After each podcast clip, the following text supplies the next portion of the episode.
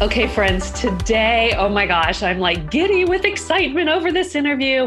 I am sitting down and chatting it up about systems and running a business and operations and all the behind the scenes, behind the curtain stuff with my friend, Natalie Gingrich. Now, she is also an ops expert. So she and I are very much in sync and alignment. We do differ in a lot of ways, and I think you'll probably hear that in this interview. But really what we want to share today is even though we are systems and operations and business management experts, where do we sometimes fall short? And I think that's going to be a really interesting conversation. I'm looking forward to hearing what Natalie has to say about that. And I'm also looking forward to sharing a little bit about where I kind of get stuck in my own head and stuck in my own brain clutter from time to time. So let me give you kind of a short bio about Natalie. She's an ops authority. I mean, this gal has like literally written the book and has a program, has a certification program called Director of Ops. I think that's what it's called. She's going to tell us more about it.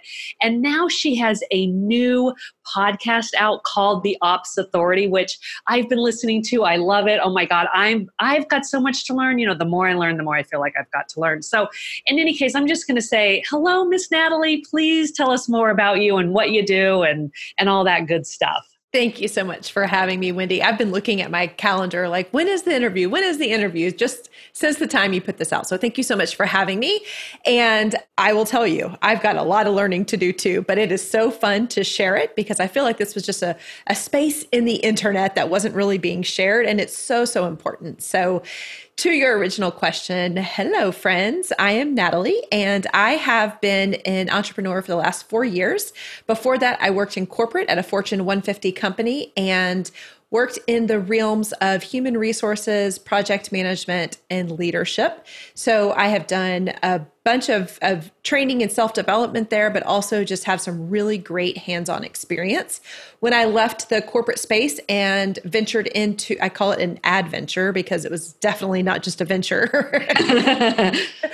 I quickly started to see that those skills and training that I had benefited from all those years in corporate were so needed in the online space. And even, I will even go so far as to say the small business space, because I really don't care if you're an online or brick and mortar or a local business. At the end of the day, there's so many processes, systems, really a lot of HR work that is being missed because this space that we're in today moves so, so quickly. So I've taken all that operations knowledge. And at first, when I first got into this adventure on my own, I was really training other people who were in the midst of scaling their business or had desires and dreams to scale their businesses. And I still do that. And at the same time, I ran out of capacity to support people on a one-to-one basis. And because I had all this training and experience, I bottled it all up into the Director of Operations certification. And now I'm so excited to have almost 40 gals who have gone through the program and are doing this and building businesses for themselves.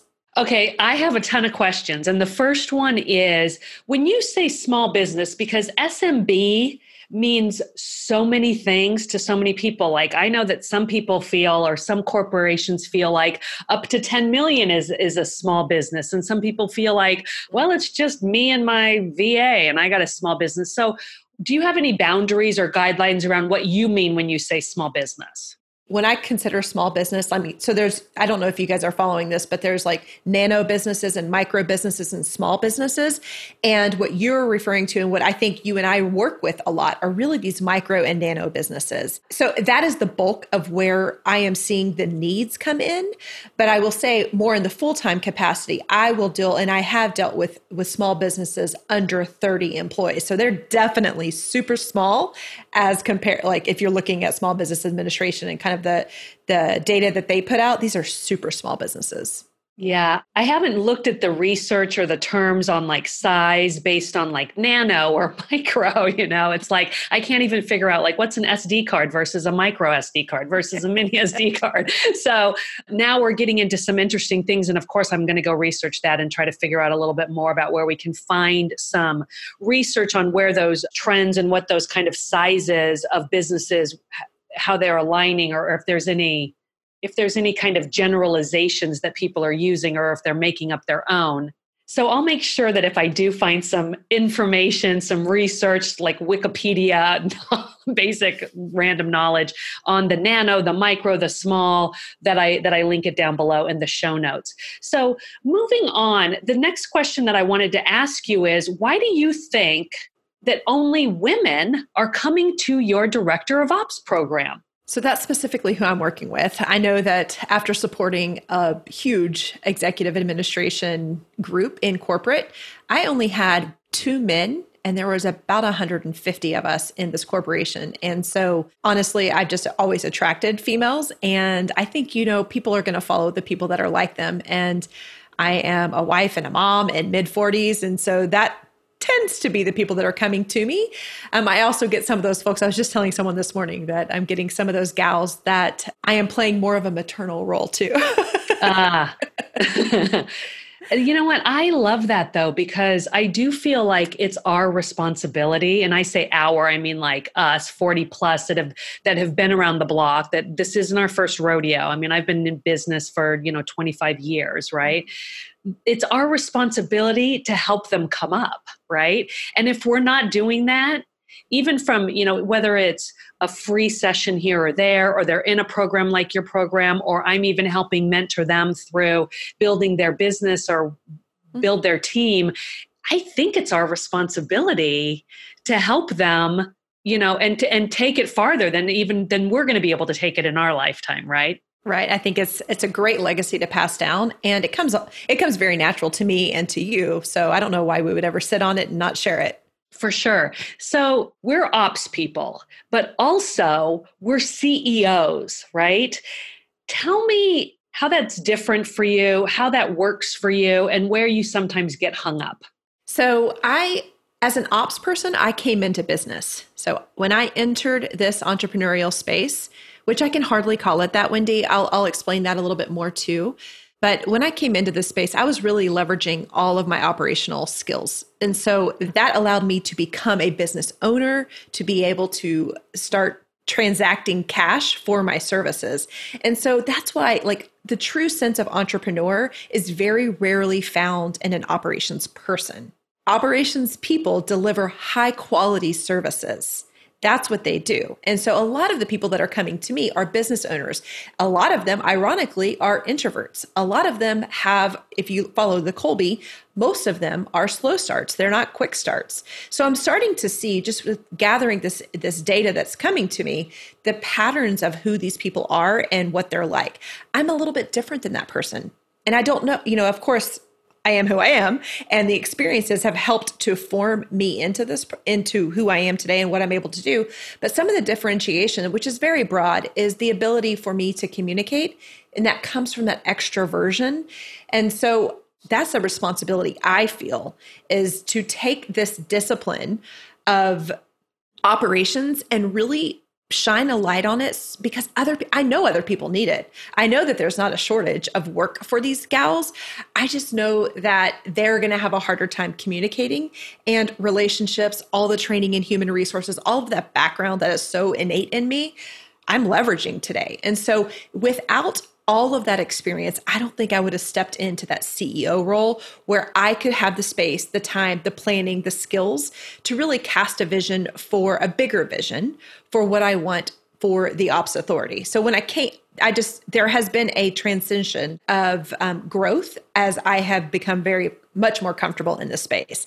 At the beginning, I would have never called myself an entrepreneur. And I still kind of get this this unsettling feeling inside, because an entrepreneur literally is somebody who can walk away from businesses. They're not selling, they're not setting up legacy style, heartfelt businesses. Those people oftentimes are setting up businesses with the intention to scale and sell. And my business is that's not what I desire for myself. And so anyway, that's kind of a roundabout way of how the operator skills in me have served me to step into the CEO role. But at the end of the day, I will always be a service provider, because I am now selling these services in the form of training versus directly to B2B. That's so interesting, because when I first started my first business in 96, and I was offering bookkeeping services to independent little business owners around Santa Barbara at the time where I lived. And the word entrepreneur wasn't a thing. Right. Like you weren't an entrepreneur. Like I was self-employed. And that's how I thought of myself. You didn't call yourself an entrepreneur. I don't even think you really called yourself a contractor or a virtual. There was no such thing as virtual back then. But really, we were just self-employed. And like you, I took my business management skills and I started making money on them. And I realized that I loved it, right? Like it fed my fire. But nowadays, I really feel like an entrepreneur. I think what sets us apart, you and me, from some other entrepreneurs is a lot of entrepreneurs, I feel like, have that kind of visionary, creative, almost woo-woo in their head. I'm not talking about woo-woo like, crystals and spirits and all that. I'm talking woo-woo like they're just very esoteric about what they're thinking about, and they don't realize what it takes to run a business, right? And then they kind of get hung up and they're like, oh crap, where's my Natalie? Where's my Wendy when I need her, right? So I think we're luckier in a way because even though I don't think you'd consider yourself to be, and maybe you would, a visionary CEO, which I think of you more as like a business-oriented COO, CEO, I think we do have that. Like, I think there is part of that. Like, you have to have that vision in order to take that leap. And I think that's so interesting that I identify a lot with that. I wouldn't call myself a quote, a visionary creative, but I am a visionary like leader, but more on the integrator business ops side. But you have it too, Natalie. Like, yeah. Totally. I think that you have a lot of creativity. I mean, like, look what you've done. Your logo is like this beautiful, awesome stained glass looking butterfly thing, right? So there's a lot of like creative essence to what you're doing, even being able to take what most people would perceive as like, right? Like the behind, even sometimes I think it's like, the behind the scenes, unsexy stuff. And you've made it. And this is our responsibility to make it not so hard, to simplify it. And then now to find those people like what you're doing that want to learn it through Director of Ops program. Now, I know at the time of this recording, we're at the beginning of September, you just had a cohort start, right? How often do you run your Director of Ops program? Is it quarterly or semi-yearly? What does that look like?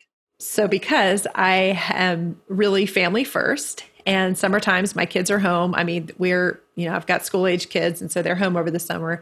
That has really dictated my launching schedule and my delivery schedule, because I need to make sure that I can give like everything to this group. So I am now launching 3 times a year. When I was in test mode for the last 18 months, I've run this now 4 times. This is the 5th time that I'll be running it. And we have, I just continue to perfect. And this in 2020 will be the first time that we're offering this 3 different times. Wow, that is so great. I'm so excited to learn more. Now, I do know that you have another program that I want you to also talk a little bit about. But before we dive into that, I want to ask you, so going back to the conversation about being the CEO of a COO-based business, this is confusing. That's awesome. What's the one thing or one area where you get hung up the most? 100% marketing, 100%. It has been forever. I can see it. I can understand it. And of course, tactically, I get the implementation and all of that. But I think the biggest challenge in my business today is in the marketing space and really fighting a lot of what you hear and even the business models that I help people set up. I mean, if their goal is to create a digitally based business, you're looking at really new marketing from when I went to college. I mean, geez, I'm kind of a dinosaur in the internet space. But what we learned in college is not relevant. Absolutely not at all. And so when we were going to school studying business, we weren't talking about funnels. We weren't talking about the digital tools. We weren't even talking about systems and stuff. So I think that I've just kind of used that. My gifts have taken me through education and experience. And now that I'm doing this on my own, I just don't think I ever paid super close attention to the marketing piece because I knew I was always so good in the delivery and the fulfillment and the HR spaces that that's just where I've really invested myself and my time. And so as a business owner and as a CEO of this company, I have leveraged marketing help from the very beginning. I knew that I had what it takes from an just my own personality, a high connector, a relationship-based person, I can sell services. I don't have a problem selling, but the systems to create the marketing machine just don't come natural. Interesting. How many people do you have helping you with marketing? So I have 4 different people. I have 2 virtual assistants, and my business manager, who has been with me from the very beginning. Actually, I had a business before this, and we started our friendship and then working together back then. So she's been together with me the entire time. And I have a copywriter. Actually, I have several copywriters that are helping me out. Okay, so you've really been able to hone, you've created a system for an area of your business that doesn't come natural to you so that you can simplify it for your own brain. And that system is like how your marketing gets rolled out, how you're doing everything from, I would imagine, producing your podcast to showing up on Facebook to any other types of advertising that you're doing. Absolutely. All the way from content to production. 100% of it is, I won't say it's all outsourced because as a podcaster yourself, you know that you're the one who has to turn on the mic and hit record, but the systems for doing it, the content strategy that we all put together, I mean, there's 3 of us, 3 key people who come together to create everything from the annual plan to the content that's going to build up to a lot, you know, it's super strategic. It wouldn't be me if it wasn't. But we 3 collectively have completely devised a system that is very light on me and very niche to them because they are experts in what they are doing. And I'm an expert in this actual, in the knowledge in this space, but then they're using their expertise for the technical tools for creating a beautiful podcast with great sound. I don't want to know all of that stuff. Right. I don't want to create the content strategy. I know the content that's in my courses and that's in the 2 programs that I offer.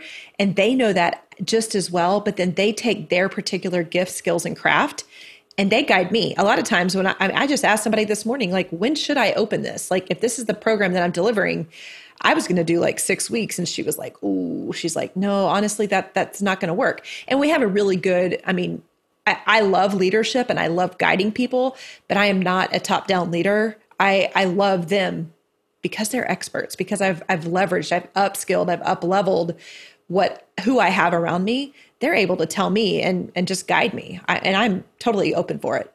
I love that because, you know, I know for myself personally, like you said that you're a connector, I'm a commander type personality, right? And so it takes me some energy sometimes that when I get into like the mode of like, let's go, we are, you know, rowing the ship, that I get a little bit like, can be overbearing. That's just part of my natural personality.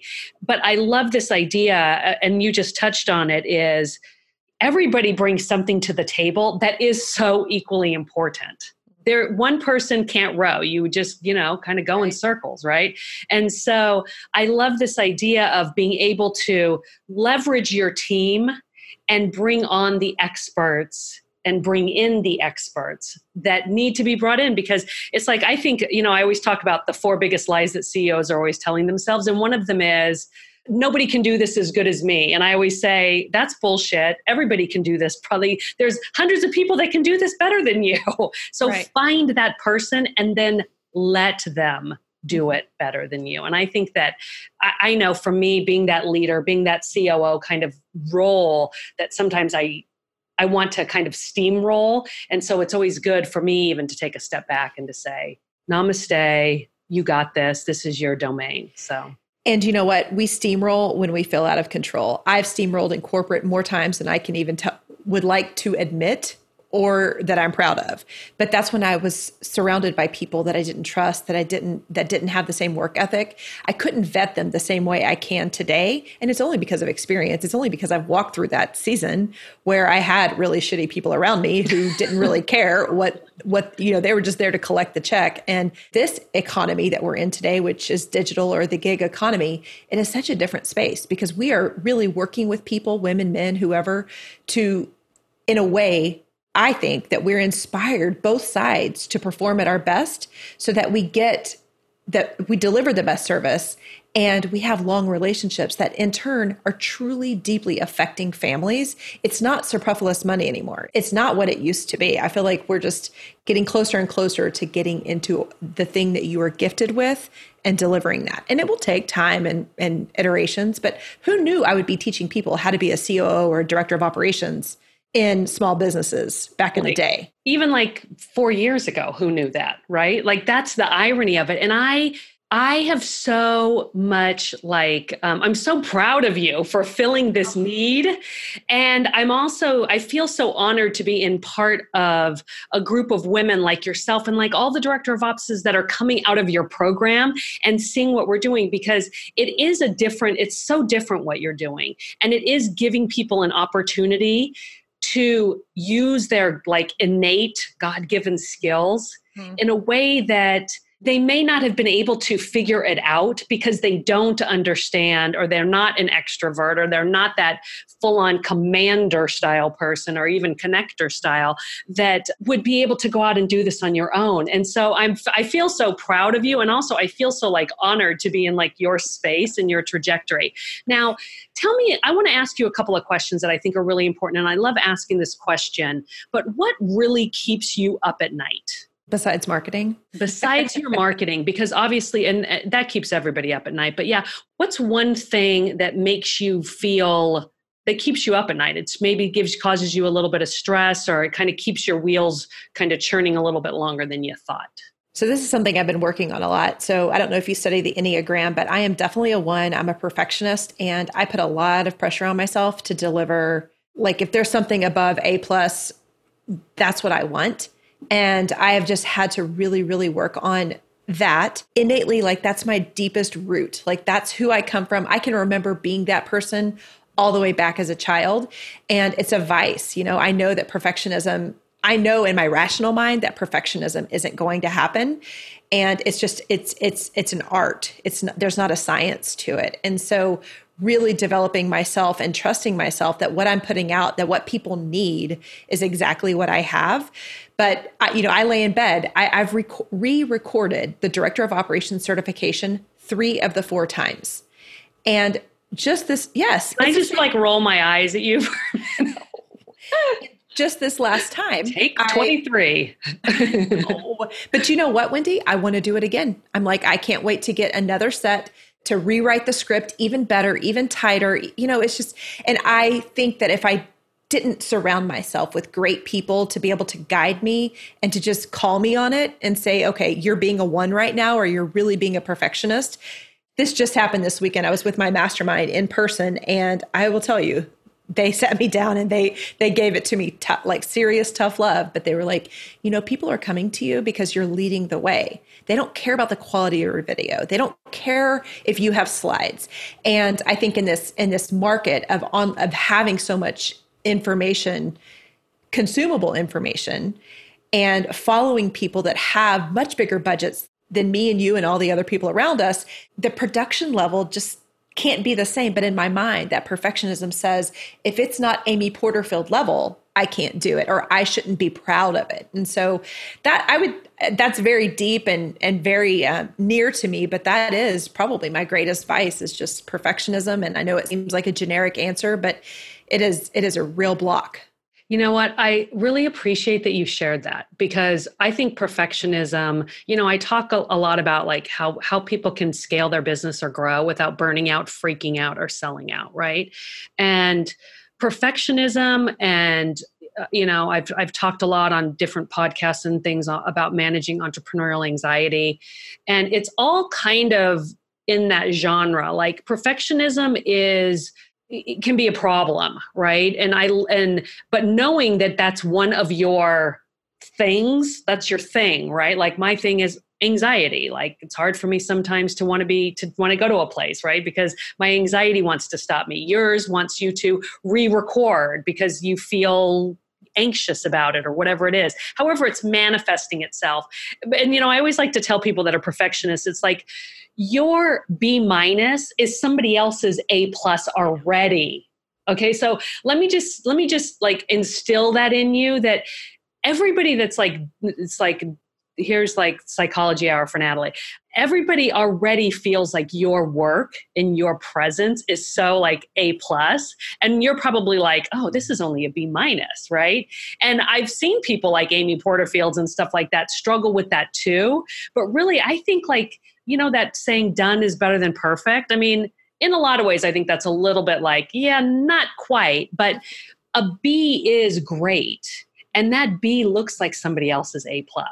My D or my F is like an A-.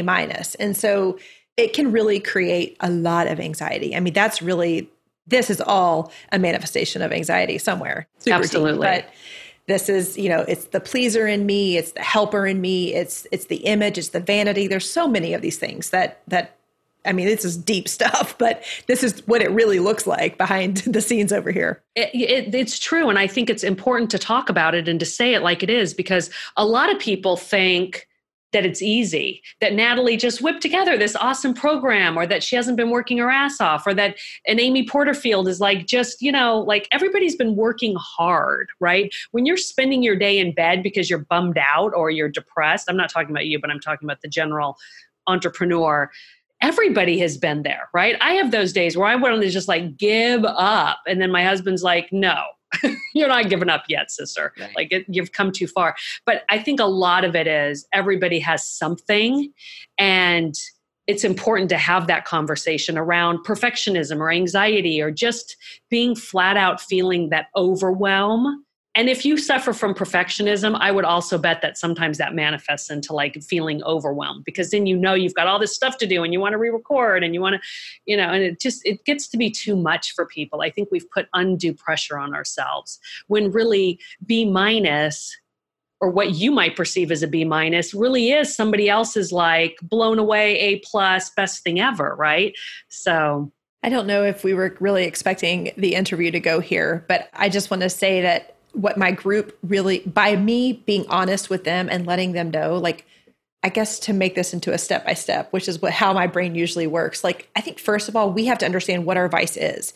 Then we have to get comfortable enough and almost proud enough of that so that you can share it with your inner circle. So I've got 2 different masterminds. My spouse is extremely supportive, but in a different way. These 2 groups, I want to be able to say, like, this is my issue. And anytime you see me doing this, I need you, because Wendy doesn't know me well enough to say, hey, Nat, you're being a real, because I'm not telling Wendy, hey, I'm up at night, like wondering how I'm going to get the script written in time to record it, to get slides made, to do all of these things. So by me letting them know, hey, this is what it is, they're able to call me on it. I'm able to receive it because it's honest. It's hard to hear, but it's honest. Mm-hmm. And then what we did in this exact weekend was, if you have to create something, what's like your MVP, what's literally the most minimal viable product that you can put out that's going to, you've already wowed these people, but what do you think? So what we came back with was, these people are all high fact finders. They love details, templates. I mean, if you've got a template, I guarantee you they have downloaded it. I've been thinking like workbook, not workbook. And guess what? Like, I know a workbook is exactly what they want. They don't care how I look on camera. They don't even care if I'm on camera. They want something in their hands. They want to be able to take notes.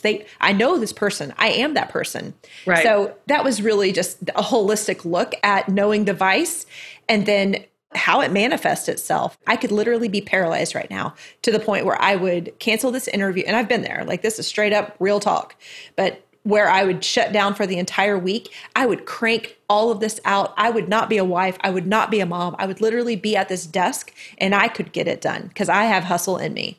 I want to say something about that. And this is the perfect example, what you just said, of using what you've probably always thought of or wanted to hide as what looks like or maybe feels like to you as your biggest weakness, using that vulnerability as your biggest strength. And that is so powerful. And that's what I think is so important about what you're saying right now, is because I could have never done this time last year, because I let my anxiety stop me every single step of the way. Oh my God, what if I have an anxiety attack? Oh my God, what if this happened? What if that happens? I mean, like stupid shit. Yep.